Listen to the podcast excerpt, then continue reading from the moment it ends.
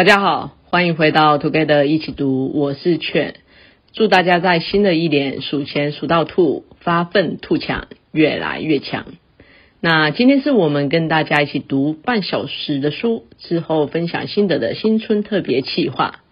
今天要跟大家一起读的这一本是脑科学相关的书籍，书名叫做《奇迹》。啊，我个人啊很喜欢读大脑科学类的书籍。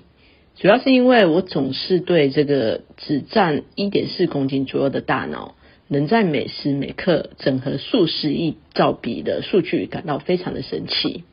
我也常常想要探究我们头上这颗脑袋如何影响我们对日常事物的感知还有判断。《奇迹》这本书是第一本由曾经发生严重脑溢血导致中风，最后竟然完全恢复脑力的脑科学家所写的书。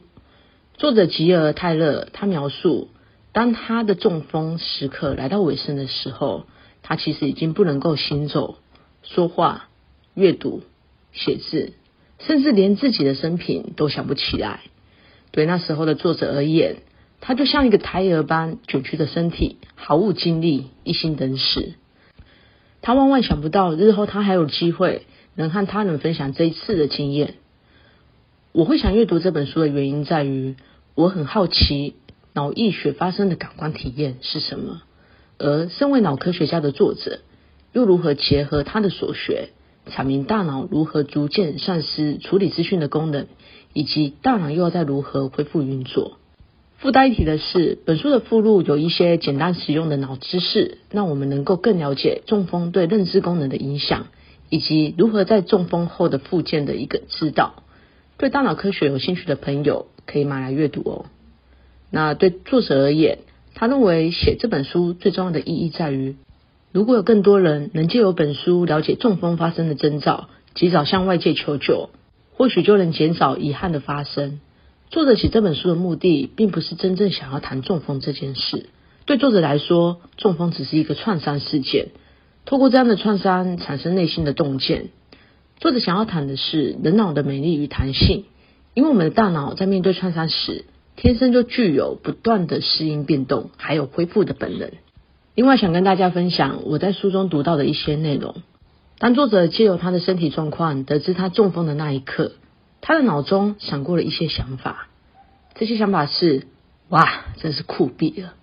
有几个科学家有机会从内部去研究自己的脑部功能和智能退化呢？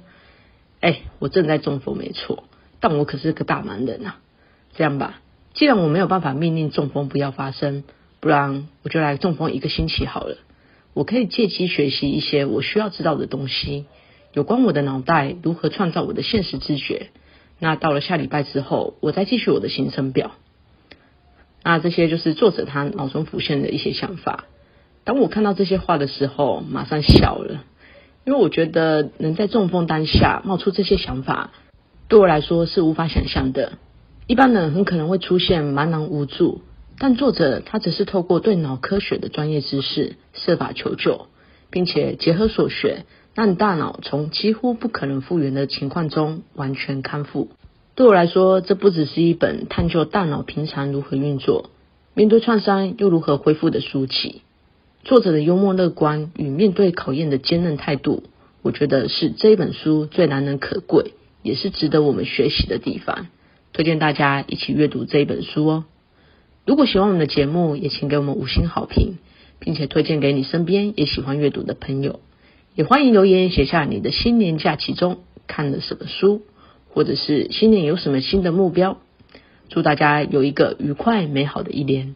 Together 一起读，与你下次见。